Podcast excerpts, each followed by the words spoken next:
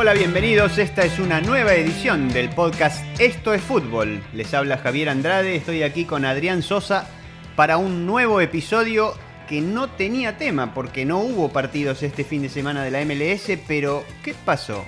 Hubo una preocupación en toda la semana importante y te digo, recibía mensajes de varios amigos que tengo por varios países de Latinoamérica y, la charla de todos era, ¿qué vamos a hacer que no hay fútbol? ¿Qué hacemos? Porque en todos los países sucedía esto y al final terminó habiendo fútbol por todos lados. No sé si salió debajo de la tierra, no lo teníamos en cuenta, pero terminó habiendo finales. Así que... Tenemos tema, tenemos tema como para iniciar esta, esta edición y la verdad es que, bueno, la semana pasada tuvimos un, un trabajo doble, una edición doble de Esto es Fútbol, porque además de nuestro episodio habitual, pusimos también a consideración la entrevista exclusiva que hicimos con Fernando Fiore, que nos abrió los ojos con respecto a pasado, presente y futuro de la eh, MLS. Y bueno, eh, con esas perspectivas de que no íbamos a tener nada de que hablar este fin de semana, es que me puse a buscar noticias de música, digo, a ver, a ver de qué hablamos. Pero no, lo cierto es que en el fin de semana se jugó, jugó por primera vez la CONCACAF Liga de Naciones. Aparentemente es para buscar que todos los equipos de la región tengan más compromisos internacionales y, y, ganen en experiencia con respecto a lo que son las selecciones de cada país y esta Copa de Naciones que se jugó y terminó este domingo con la victoria de Estados Unidos por sobre México, 3 a 2, en un partido excepcional, sobre todo si uno no estaba comprometido emocionalmente. La verdad es que el partido terminó con alargue, casi fue a penales, hubo un penal a los 115 minutos y otro penal a los 119 minutos de 120, con lo cual eh, hubo de todo, así que ahora lo desmenuzamos. Y no estás contando qué pasó aparte, solamente das el título del penal, pero después vamos a contar porque fue épico. Como el fin de semana pasado la noticia era la final de la Champions para los que estamos de este lugar del mundo geográficamente, en el norte de América, eh, esta fue la, gran noticia. Yo sé que mucha gente nos escuchará en Colombia, en Argentina, en Chile, y por ahí eh, las noticias no llegarán, o la transmisión, o no habrán prestado atención, pero la verdad fue un partidazo, partidazo de gran nivel, y aparte involucraba figuras conocidas también por otros lados del mundo, como el Tata Martino dirigiendo a México, que se lo vio haciendo sus locuras también, ya lo contaremos. Pero fue, fue el gran partido del fin de semana. Figuras de los dos lados, en ambos casos se, se pusieron las estrellas de cada equipo, ¿eh? el equipo de gala, como decían los relatores, y bueno, me quedé anoche mirando bastante lo que, lo que fue la repercusión de este partido y, y, es, y es muy divertido obviamente seguirlo hoy en las redes sociales porque hay claramente una gran rivalidad entre los dos países y este partido no era una copita más, no era un entrenamiento, no era simplemente para ganar experiencia, era una final entre Estados Unidos y México y Estados Unidos lo que hizo fue ganar un, una final por primera vez después de 14 años. Tenemos obviamente todo lo que se está gestando en, en, Sudamérica con respecto a las eliminatorias para la Copa Mundial de Qatar 2022 y también tenemos la Copa América que aunque mal le pese a los jugadores de Brasil que se han manifestado en contra, el presidente Bolsonaro le dio el ok a la Conmebol y este domingo está arrancando la Copa América casi casi como estaba previsto, solo eh, un par de días después.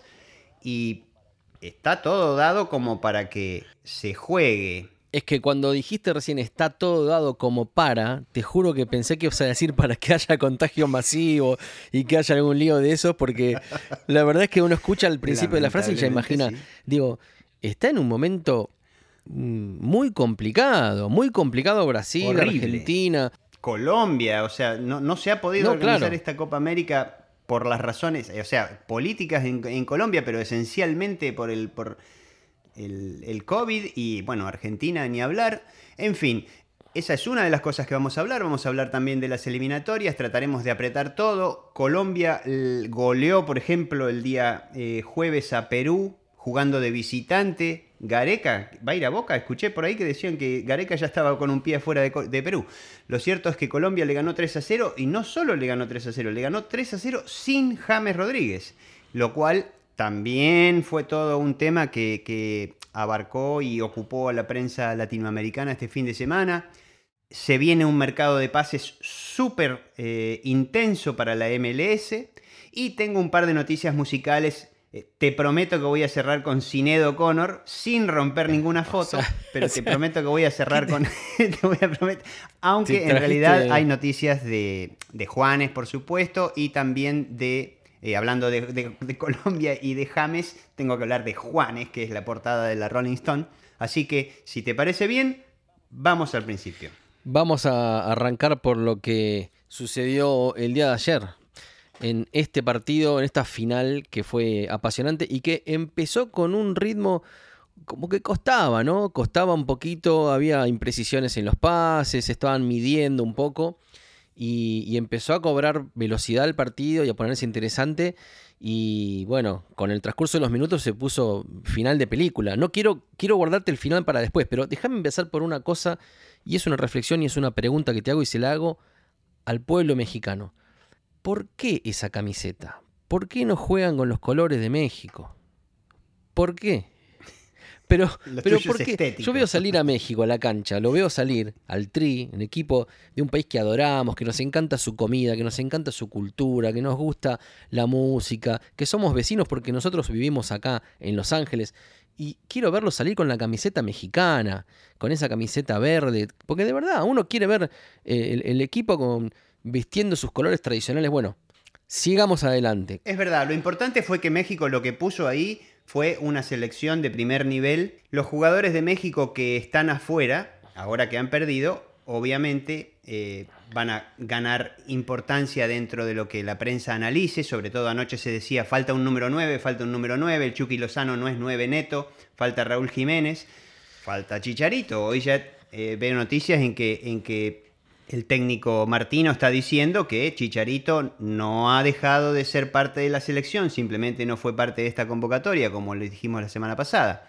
Lo cierto es que México puso un equipo de muy buen nivel y más allá de cómo vistiera, el partido arrancó a los palos porque, bueno, porque el defensor eh, Mackenzie, el defensor de, de Estados Unidos, que jugaba con cinco defensores, o sea, vamos a explicar un poco cómo fue este partido. México 4-3-3 y Estados Unidos con un 5-4-1. Básicamente, ¿qué quiere decir esto? Estados Unidos le, le tenía temor a, a, digamos, la ofensiva mexicana y la forma en que el, el Tata Martino plantea los partidos. ¿Qué pasó? A los 30 segundos, un defensor de Estados Unidos le regaló Sí, virtualmente la pelota a Se la dio, Corona se la y. Corona metió el gol. ¿No? Se la di- tipo, toma, toma, ¿no? Una cosa así. A ese nivel y a esa velocidad, un pase así es medio gol. Es medio gol. Y, y la- y igual definió bárbaro, ¿eh? Porque definió bien, Sí, la- sí, la sí, clavó, se podría haber pasado cualquier otra cosa, pero Eh, la verdad es que fue violentamente, eh, digamos, puesto en partido Estados Unidos. Y peor aún, el partido, para ganar en emoción, a los 20 minutos aproximadamente, Claro. México convierte un segundo gol que es anulado porque estaba, no sé, el, el, el codo Estaba del en jugador en offside, porque realmente fue muy, muy fino, pero es muy fino el sí, offside. es que si no hay bar, si no hay bar no lo cobras, no lo ves, no- es imposible de ver. No, no, si no hay VAR, este partido hubiera terminado 5 a 0 para México, quizá, porque si empezás perdiendo 2 a 0 a los 20, definitivamente se te viene una noche negra, ¿no? Lo cierto es que poco tiempo después se anula esa jugada de- del segundo gol mexicano y en un córner sucede lo que pasó luego todo el partido, que fue que McKinney, que es eh, probablemente una de las estrellas más importantes que tiene Estados Unidos, que juega en la Juventus, ganó de aire en un córner. Fue prácticamente como si lo hubieran guionado, pienso, porque cuando lo veía es un córner que patea Pulisic, que venía de ser campeón con el Chelsea en la Champions League. Pulisic patea el córner, McKinney de la Juventus cabecea, gana en el área como todo el partido, cabecea la pelota, pega en el palo y el rebote le viene al pie a Gio Reina, que es una de las estrellas jóvenes del, del Dortmund. Había un clima bárbaro porque era. Y esto se da cuando juega México en Estados Unidos. Es un fenómeno que yo no sé en qué otro lugar del mundo se da, pero es un país que juega afuera de su país y mete la misma o más cantidad de gente que Estados Unidos. En Denver se jugó el partido, en, en Mile High, eh, en Denver, Colorado. Y bueno, La verdad es que parecía que el, el, local era México, como pasa casi siempre. Estadio lleno, ahí se lo vio con el gol que comentabas de Reina en la tribuna al papá, a, al exjugador también de la selección de Estados Unidos con su, su esposa, con la mamá eh, del jugador festejando y abrazados. Momento emotivo, estuvo bueno, la verdad que se festejó. Y hasta ahí el partido venía bien. Para mí, para mi gusto, había algunos errores eh, en los pases, había una vertiginosidad, una velocidad. No podían pisar la pelota, pararla y pensar. Se esperaba un poquitito que esa función la cumpla Pulisic.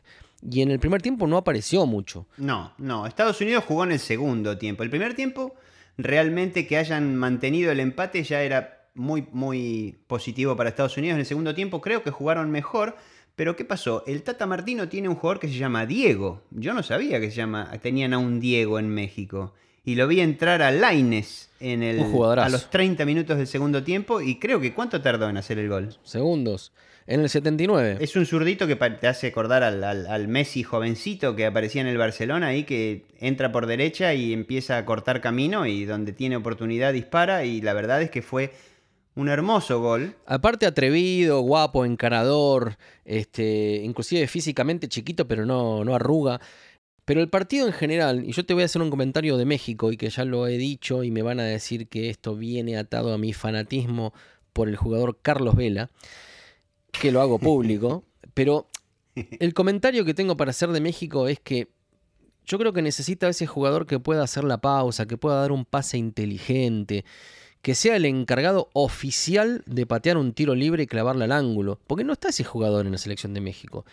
Tiene, tiene vértigo, tiene velocidad, eh, tiene explosión, tiene, tiene garra, pero realmente le falta ese jugador. Y, digo, podría no ser Vela, pero podría ser otro jugador que cumpla un poco esa función dentro del equipo, ¿no? Sería la única forma de que ingrese, porque sí, la verdad es que Vela tiene que jugar por derecha como zurdo, entrando como lo hizo eh, Diego Laines, que reemplazó a Antuna, que yo no sé si te diste cuenta de un detalle en un momento, Antuna le hace un caño de espaldas, sí, claro. pisándole la pelota a un defensor, que fue un homenaje para mí, que tengo memoria, eh, es un homenaje prácticamente a un, a un caño maravilloso que hizo Juan Román Riquelme alguna vez frente a... Bueno, ya estamos hablando de... Sacaste la, la, biblioteca del... Frente a River Plate. el programa de los no, recuerdos. Pero es de espalda... No, no, es estar apretado con... No, no, es estar apretado contra la raya, tirar un caño... Y, o sea, la verdad que dije, ¿cómo se llama ese jugador?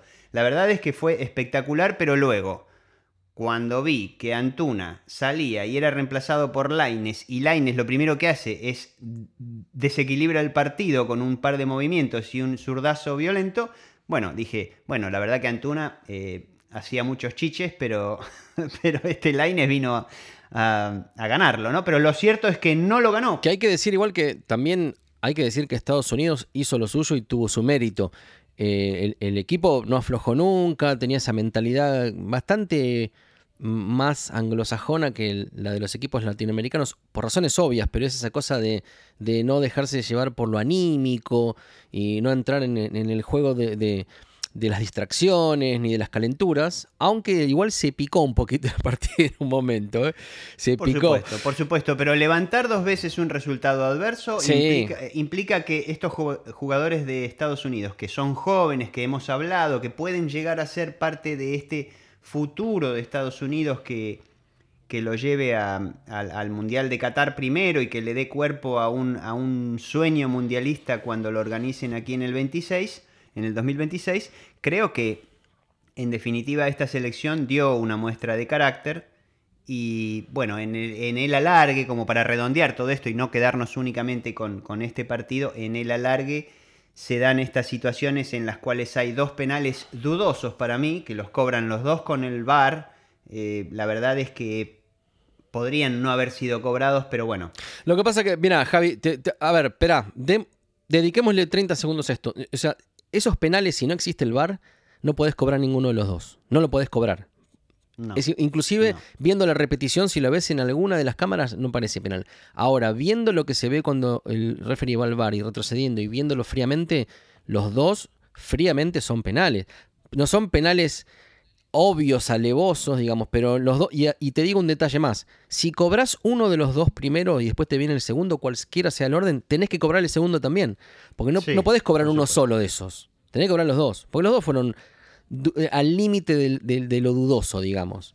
Pero bueno. Yo extraño los otros tiempos del fútbol, la verdad. Yo extraño cuando el, el referí se equivocaba. Sí, sí, claro. Y a otra cosa. La verdad que esto es un, es un poco descorazonador, pero y al mismo tiempo te da esa idea de lo que acabas de decir es compensación. Antes el, árbitro se equivocaba, veía, se daba cuenta que se había equivocado, le decían por alguien le hacía informar, le informaba que el tipo se había equivocado y y compensaban de algún modo, ¿no es cierto? Ahora con el VAR están compensando también. Sí. Claro. Ahora, ¿cómo lo pateó Pulisic, eh? Digo, sí. me pongo de pie. Lo clavó en un ángulo, y pero, o sea, tampoco es que Guardado, que patea a la izquierda abajo y el arquero de Estados Unidos a los 119 minutos se lo ataja, tampoco es que lo pateó tan mal, o sea, no lo terminó de esquinar del todo, pateó bastante recto quizá, y eh, el zurdazo bajo era fuerte, pero el arquero eh, fue para ese lado y lo agarró bien. La verdad que como dato curioso te digo, Estados Unidos no le ganaba una final a México desde el año 2007, que había sido la Copa de Oro. Ese partido se lo gana 2 a 1 y el gol de México lo había hecho guardado. Mirá. Es una coincidencia, no, pero. No se puede creer. No, yo creo, yo creo y, está bien. Y, la verdad que nos encanta disentir a nosotros, pero yo creo que el penal que, que patea Pulisic es inatajable. Y el penal de guardado, digamos, más allá de que hubo un héroe, porque el arquero que nombraste que ataje ese penal era el arquero suplente. Es verdad, también. Esa es otra incidencia de este partido. El arquero que había entrado reemplazando al arquero titular que no hubo un informe eh, oficial, pero según se entiende tuvo un tirón en el muslo, ligamento, algo pasó ahí, se tiró, lo sintió, se dio cuenta en el momento, pidió el cambio, salió medio llorisqueando. Bueno, el arquero que entra, Ethan Horvath, que es un arquero de 25 años, nacido en Colorado, Juega hace muchos años en el fútbol europeo. Jugó en el molde de Noruega varios años, cuatro años. Y luego se fue al Club Bruges, que es Brujas, la ciudad de Brujas. Brujas, de Bélgica. así es como lo conocemos, Brujas. Una ciudad hermosa, una ciudad que, que me tocó conocer y muchas veces con, Bajo Fondo estando de gira. Un día te contaré. Ah, pensé que había jugado en Brujas también, de joven. No, donde jugamos fue eh, porque una de las cosas que hacíamos de gira es jugar partidos técnicos versus músicos, ¿no? Y alguna que otra vez contra algún músico que estaba de gira por ahí también nos ha tocado. Eh, jugamos contra los chicos de No Te Va a Gustar, jugamos contra el equipo de Axel, jugamos contra varios equipos, ¿eh? ¿Y eh, cómo ha sido? pero contame de ese performance, porque, o sea, los chicos de No Te Va a Gustar me suenan como un poco más, eh, en promedio, más bajo que el de, el de Bajo Fondo. Fue una guerra, fue un partido en Uruguay, pero fue una guerra, una guerra, una batalla campal. jugaban muy bien, la verdad es que jugaban, nos ganaron así como por un gol o dos, como mucho. Eh, pero fue... ¿Cancha de 11? No, no, no, cancha de 5 era. Ah, todos ah. nos jugaban ah, o sea que estaban jugando a la, norteamericana, digamos, sobre alfombra. Alfombra, claro, alfombra. Y, algunos jugaban, algunos miraban de afuera, bueno. Pero se armaban lindos partidos y hemos jugado en China, hemos jugado en Costa Rica. Me acuerdo de una historia que te la voy a hacer cortita, pero no puedo nombrar o ver la ciudad de Brujas sin recordar este momento. Estábamos de gira con Bajo Fondo en un octubre, 31 de octubre, el día de Halloween, en la ciudad de Brujas, mirá qué coincidencia, y tocando en uno de esos clubs, em, eh, de repente en el, medio de un tema, que es un tema que se llama Gran Guiñol, que además tiene una cosa así media como, eh, no te diría de terror, pero tiene una cosa, unos arreglos orquestales así medios como... Lo recuerdo como un súper tangazo ese Gran Guiñol, si no me equivoco. Hay, algo de, de, misterio en la composición, etcétera. Y en el medio del tema, el día de Halloween tocando, se cortó la luz, se cortó toda la luz del recinto, se apagó todo. Y lo único que seguía sonando era la batería, que es lo único que suena que no está enchufado. y yo seguía tocando con mis eh, con mis auriculares puestos, seguía tocando y me miraban y yo veía todo apagado y decía, ¿qué pasa? ¿Qué está pasando? Tuvo, no sé, 40 segundos, 45 segundos, un minuto cortada la luz y de repente, ¡pum!, volvió mágicamente. Había calabazas por todos lados de decoración. Fue una cosa...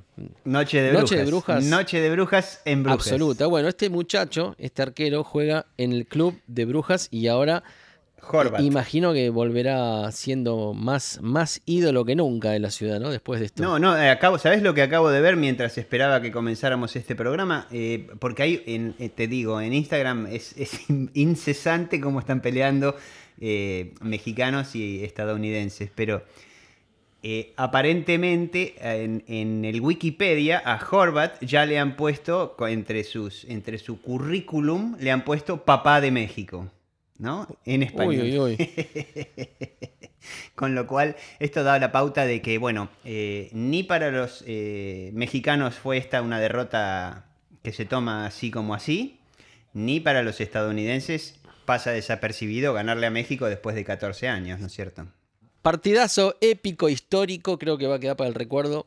Estados Unidos. Mira, creo que da, da como para decir, bueno, 14 años pasaron, tengo aquí anotada una serie de rachas que se... sequías y rachas que se terminaron con la pandemia desde marzo 2020 hasta la fecha.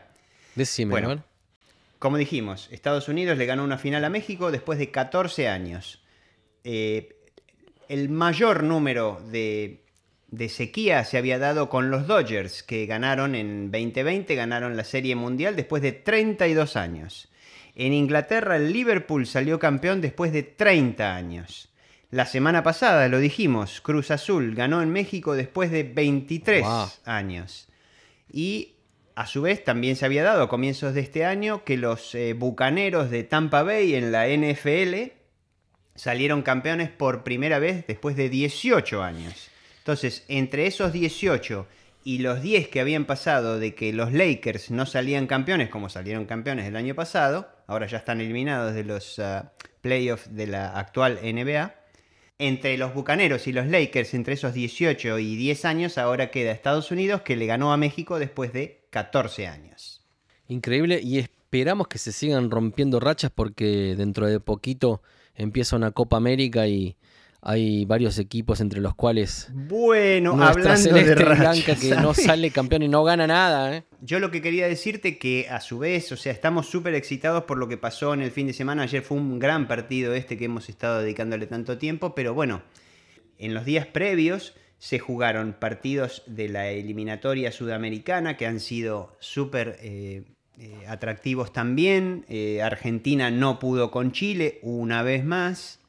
Paraguay le sacó un empate a Uruguay, aunque en realidad eh, hubo un gol anulado a Uruguay que el pobre Uruguay con el VAR y las reglas realmente es eh, siempre damnificado, porque sí. hizo un gol absolutamente, absolutamente lícito, sin embargo fue interpretado erróneamente y Uruguay y Paraguay terminaron empatando por eso como habíamos anticipado, una de las grandes novedades de lo que se ha estado hablando en estos últimos siete días ha sido claramente que Colombia decidió, Reinaldo Rueda, ¿no? el técnico colombiano, decidió prescindir de James Rodríguez.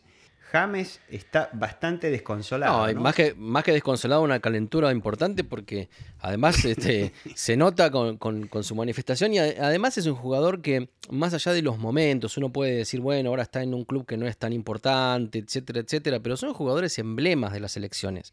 ¿Quién no quiere ver a James en Colombia? Eh, es, es un jugador que no puede faltar. Sí.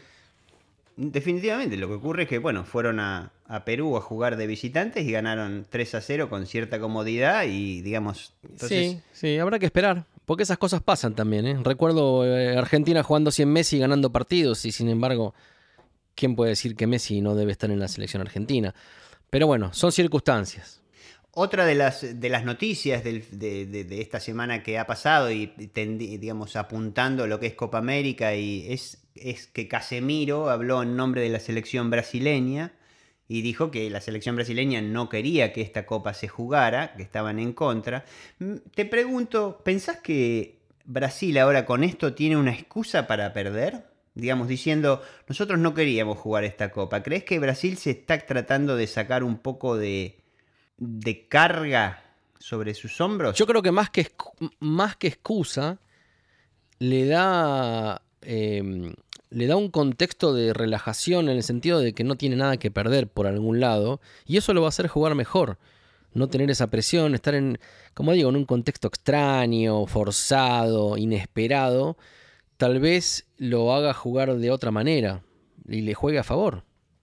Sí, bueno, por lo pronto, digamos, un Brasil relajado también puede llegar a ser un problema total, ¿no? Porque te pueden llegar a, pueden llegar a pintar la cara y, bueno.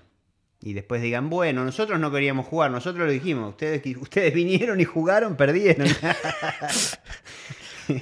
Eh, de todos modos, quería decirte que, bueno, más allá de lo que los jugadores brasileños eh, quieran que suceda o no, eh, tenía yo preparado siendo que Brasil es la gran atracción de esta Copa América por el equipo que tiene, porque son jóvenes, etc., tengo preparado un top 10 histórico de los pases más importantes de los jugadores brasileños, donde Neymar, sin sorpresas aquí, ocupa dos puestos en, la, en el top 10 de los brasileños más caros de la historia. Neymar es el número 1 y número 3 en la lista, porque por él se pagó 222 millones de euros cuando fue del Barcelona al Paris Saint Germain y antes, cuando fue de Santos a Barcelona, habían pagado 88.2 millones de euros, con lo cual, grosso modo, por Neymar, así como así, se han pagado ya 300 millones de euros, ¿no? Como para justificar que él ha sido, eh, que, él sea el, el jugador número uno y el número tres del top 10 histórico de brasileños. El segundo es Coutinho, por quien eh, Barcelona pagó 135 millones de euros al Liverpool. Y a propósito de estos pases más caros de la historia con respecto a los jugadores brasileños, algo que podemos asociar y localizar con respecto a la MLS es que una de las noticias que se ha estado dando en estos días es que se estima que esta va a ser la temporada más activa a nivel transferencias en la historia de la MLS. En los 25 años de historia de la MLS se especula con que esta ventana va a ser la más activa. Por lo pronto se está hablando de que uno de tus jugadores fetiches dentro de esta liga finalmente, aparentemente, estaría siendo apuntado por varios equipos italianos y se lo van a llevar, que es Bucio. Gianluca Bucio, claro.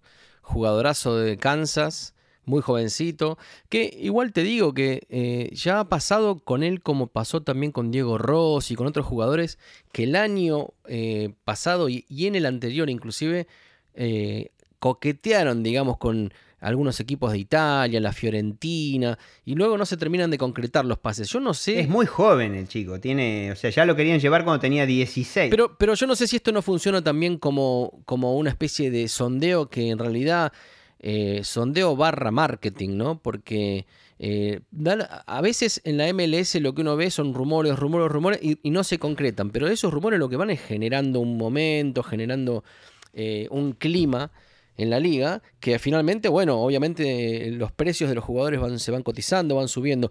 Igual tendría todo el sentido y creo que no va a tardar en suceder que varios de estos jugadores jóvenes terminen yéndose a jugar a Europa y tarde o temprano va a suceder. Mira, Hoy que hablábamos del partido de, Estados Unidos versus México, un dato curioso, que del equipo titular de Estados Unidos, solo un jugador, Acosta, juega en la MLS, en Colorado, y luego entró Jet de suplente, todos juegan afuera, en Europa.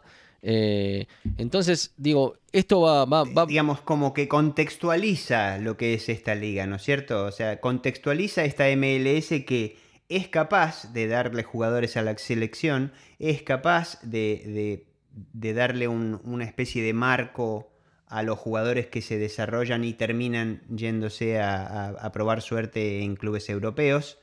Pero bueno, todavía está en ese proceso de, ser reconocida, ¿no es cierto? De, de ganarse su lugar a partir de buenos espectáculos.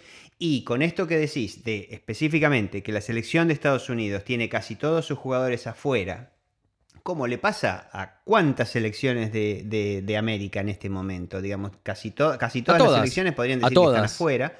En la MLS, la etapa posterior al lograr ventas importantes a Europa creo que tiene que ser tener los mejores o por lo menos algunos de los más importantes jugadores de Estados Unidos jugando y siendo estrellas y ganando sueldos siderales en Estados claro, Unidos. Bueno, como pasaba hace no tanto tiempo con Dempsey, por ejemplo, con Donovan cuando estaban, ¿no? Que eran los jugadores de la, digamos, eran los capitanes o, más importantes jugadores de la Bradley mismo, claro.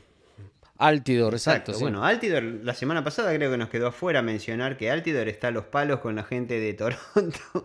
creo que se quiere ir de... Creo que se enojó porque lo pusieron en el banco y no quiere jugar más.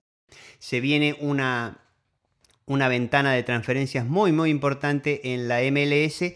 El primero que leí que me hizo levantar las cejas fue que como parte del acuerdo de renovación que Barcelona le está proponiendo a Messi, ahora que el Kun Agüero ha firmado para Barcelona, como parte de ese acuerdo de renovación, que no incluye obviamente por escrito al Kun Agüero, pero que se supone que es para contentarlo, como parte de ese acuerdo, Messi tendría dos años de contrato más con el Barcelona y luego tendría un super sueldo para venir a jugar aquí a la MLS dos años más en el equipo Inter Miami.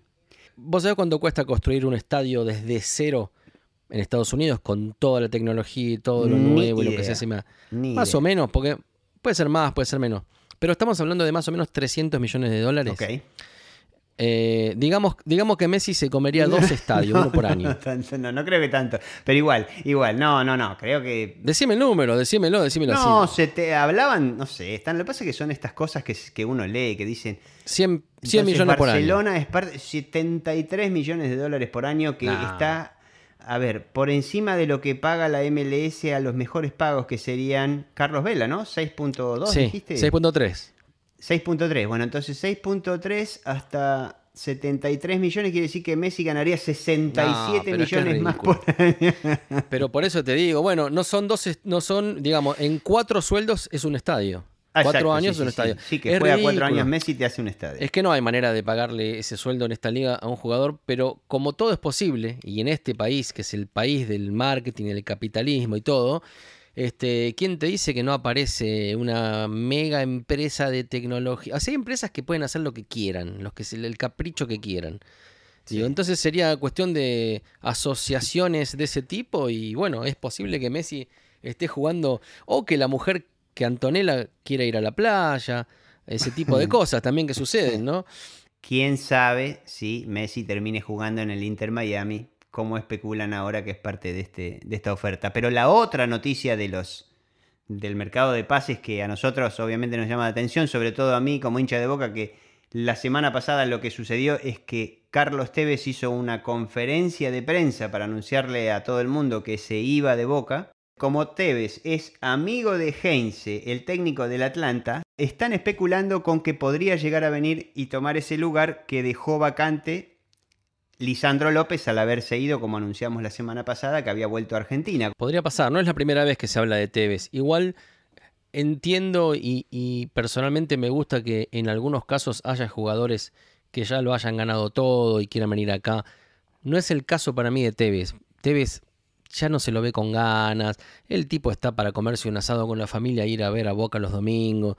No lo veo con hambre de venir acá y, menos Atlanta, porque si vos me decís Miami, otros, otras ciudades que para el argentino y el futbolero tiene tal vez otro impacto, la verdad no lo veo. No lo veo jugando en Atlanta. Es verdad, es verdad. Pero bueno, me gustaría cerrar este episodio con una de esas noticias que obviamente no tienen lugar en ningún momento, solo como para cerrar y redondear este asunto. Leí que Sinead O'Connor se retira de la música y de las giras y todo sacando un disco y girándolo el año que viene, el del 2022. Y no es una fecha caprichosa. ¿Sabes qué? En el 2022 se van a cumplir 30 años redondos de que a Sinead O'Connor la quisieron comer viva porque se le ocurrió romper una foto del Papa Juan Pablo II en el programa Saturday Night Live aquí en Estados Unidos y eso prácticamente la condenó, participó luego en un festival.